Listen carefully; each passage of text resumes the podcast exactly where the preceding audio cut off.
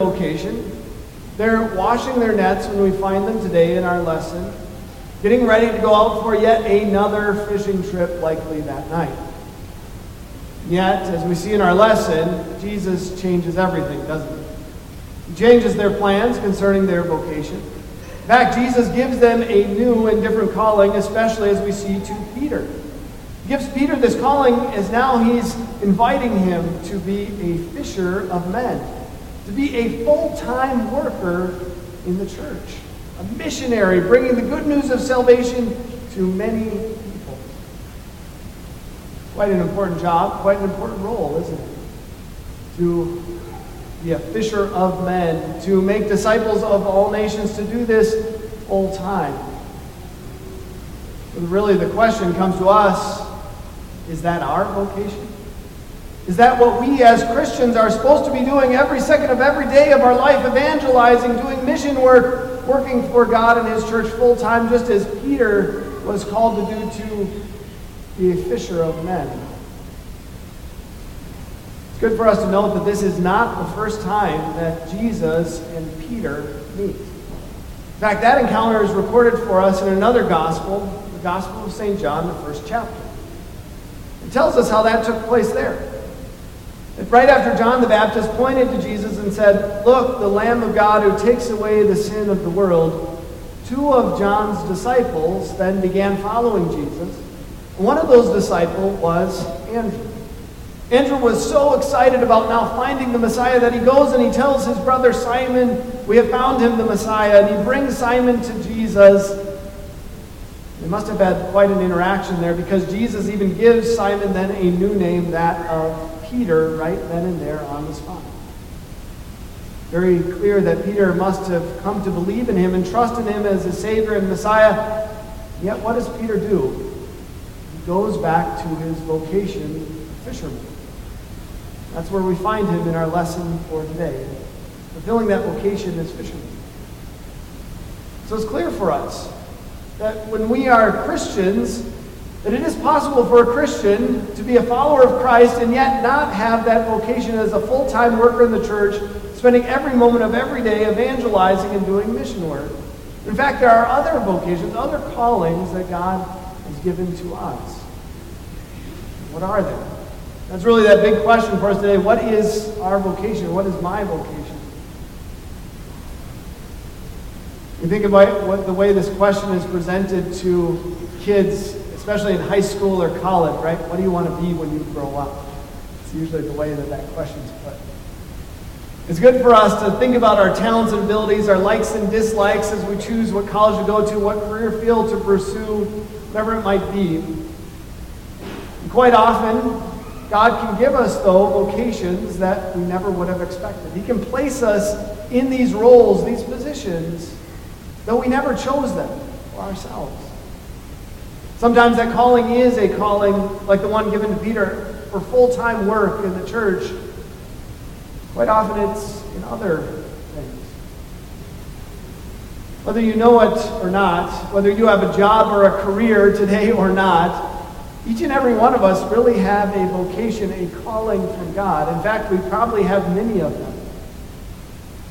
Think of one such category of vocation is concerning family.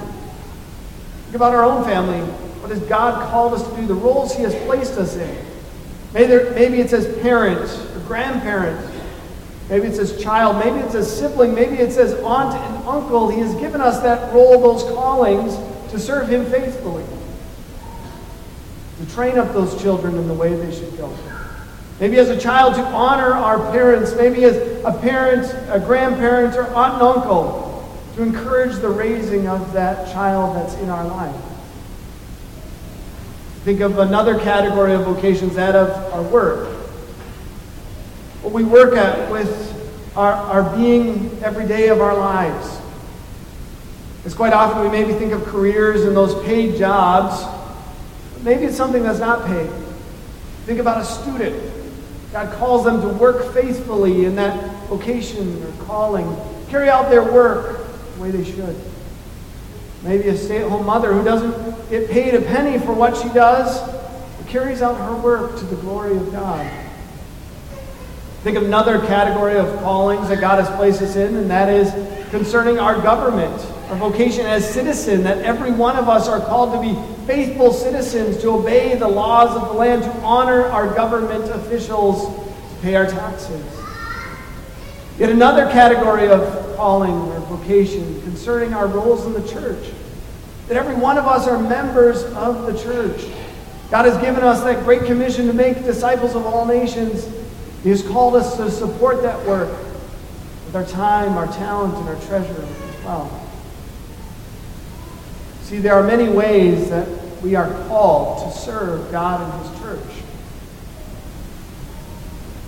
In 1 Corinthians chapter 7, the Apostle Paul writes this in verse 17 and 8 and 20.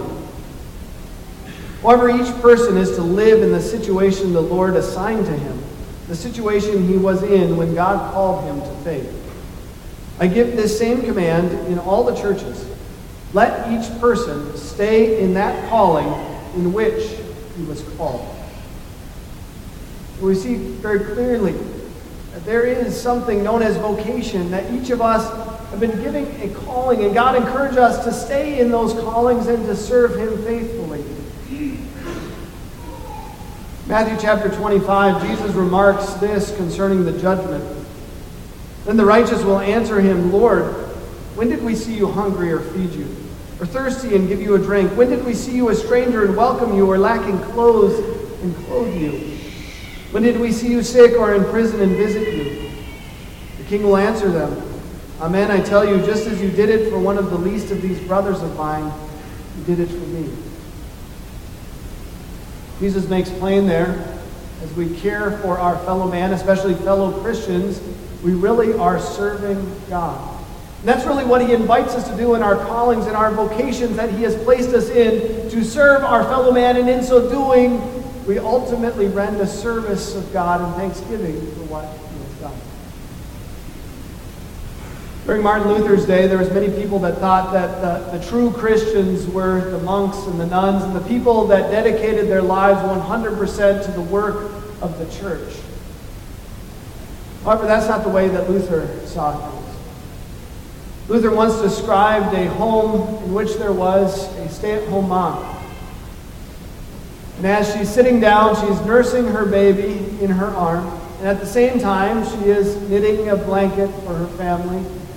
She's rocking a cradle with one of her feet, also looking with her eyes on the stove as supper is cooking there, all while she's singing a hymn, which Luther remarked, here is a saint worthwhile, doing 5 good works at once, which are superior, far superior, to any work which is practiced in the monasteries. Why did he remark this of this stay-at-home mom who was doing these such mundane and simple tasks compared to those monks and nuns who had dedicated their lives to the Lord? It's because she had not taken herself out of the world and away from the very people that God desires us to serve, but she carried out her vocation in service to her fellow man, in love for her neighbor, just as God has commanded. Was carrying out her vocation to God's glory.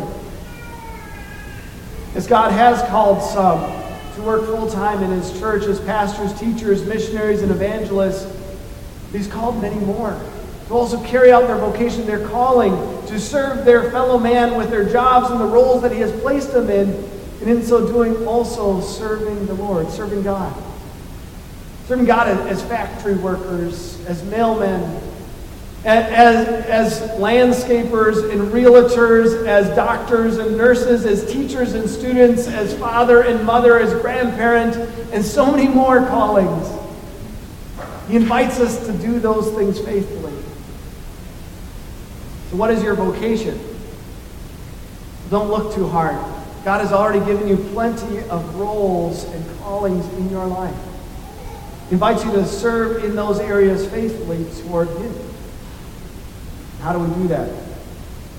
We certainly get some great examples from Peter in our lesson for today.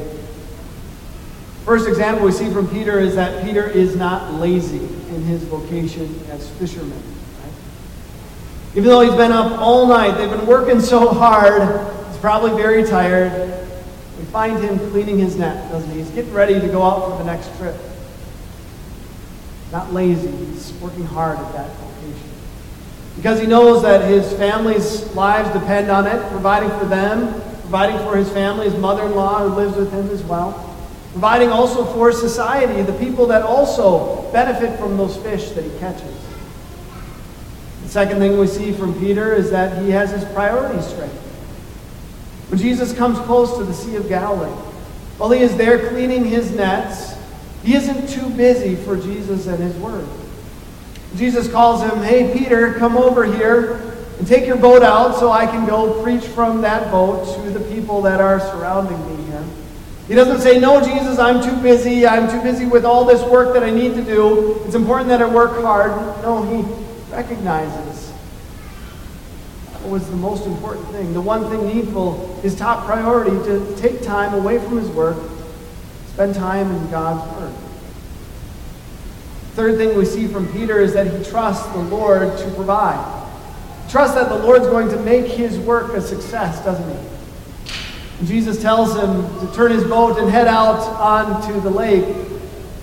Though he knows that they didn't catch any fish the night before, but he's probably thinking in his mind, "I certainly could use the extra time to go get a few more hours of sleep before we go out again. And what if it isn't a success and I have to go back and clean those nets again?" But instead, he trusts. He trusts that God is going to prosper his work. He trusts Jesus, and they turn the boat and they head out onto the sea. That takes place. Tremendous miracle. There's so many fish that the nets begin tearing. So many fish that have called over that other boat to come and help bring that catch in.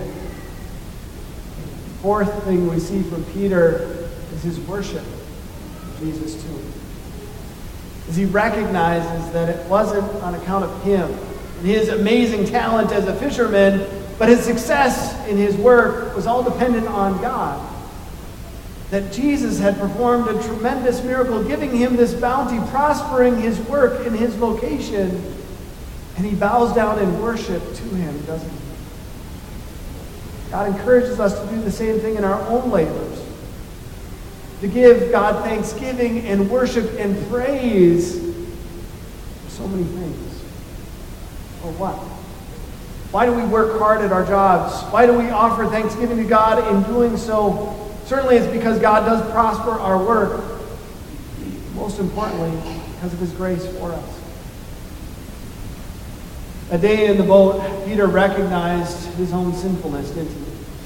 Especially in comparison to Jesus, who had performed this amazing work of God. In fact, he wants Jesus out of his sight because he realizes that he is a sinful man. He realizes his faults and failures. We realize the same, especially in our vocations. So often we've been lazy when it comes to the work and the roles that God has given us to do. So often we've just skated by doing the very bare minimum, not trying to do our work to the best of our ability to the glory of God. We too, like Peter, see our sin, don't we? Yet what does Jesus say to him? Have no fear. Have no fear. Why? Because Jesus doesn't come to bring his judgment crashing down upon him. Jesus comes to bring his grace. Jesus comes to forgive him his sins. Jesus comes to point Peter and everyone else to himself, that he is the God of their salvation, that he is the one who is about to go to the cross to suffer and die for their sins, to make them truly right with God, to bring them hope and a future, to bring that tremendous message of salvation. That is the true reason for us to be thankful, for us to carry out our vocations thankfully, because of Christ and everything he has done for our spiritual well-being, for making us right with God. Yes, he does call Peter then to now and proclaim that message of salvation to many more. To be a fisher of men. He also has called us in our own vocation to serve our fellow man, and in so doing, serve the Lord who has done this tremendous thing for us, this tremendous work of salvation in our own hearts, in our own lives, bringing to us forgiveness of sins and everlasting life. Certainly on a day like this, it's quite a good, amazing picture to think about a nice fishing trip out on the lake in midsummer, right? Even better than that is knowing that we do have true and good vocations, purpose in this life.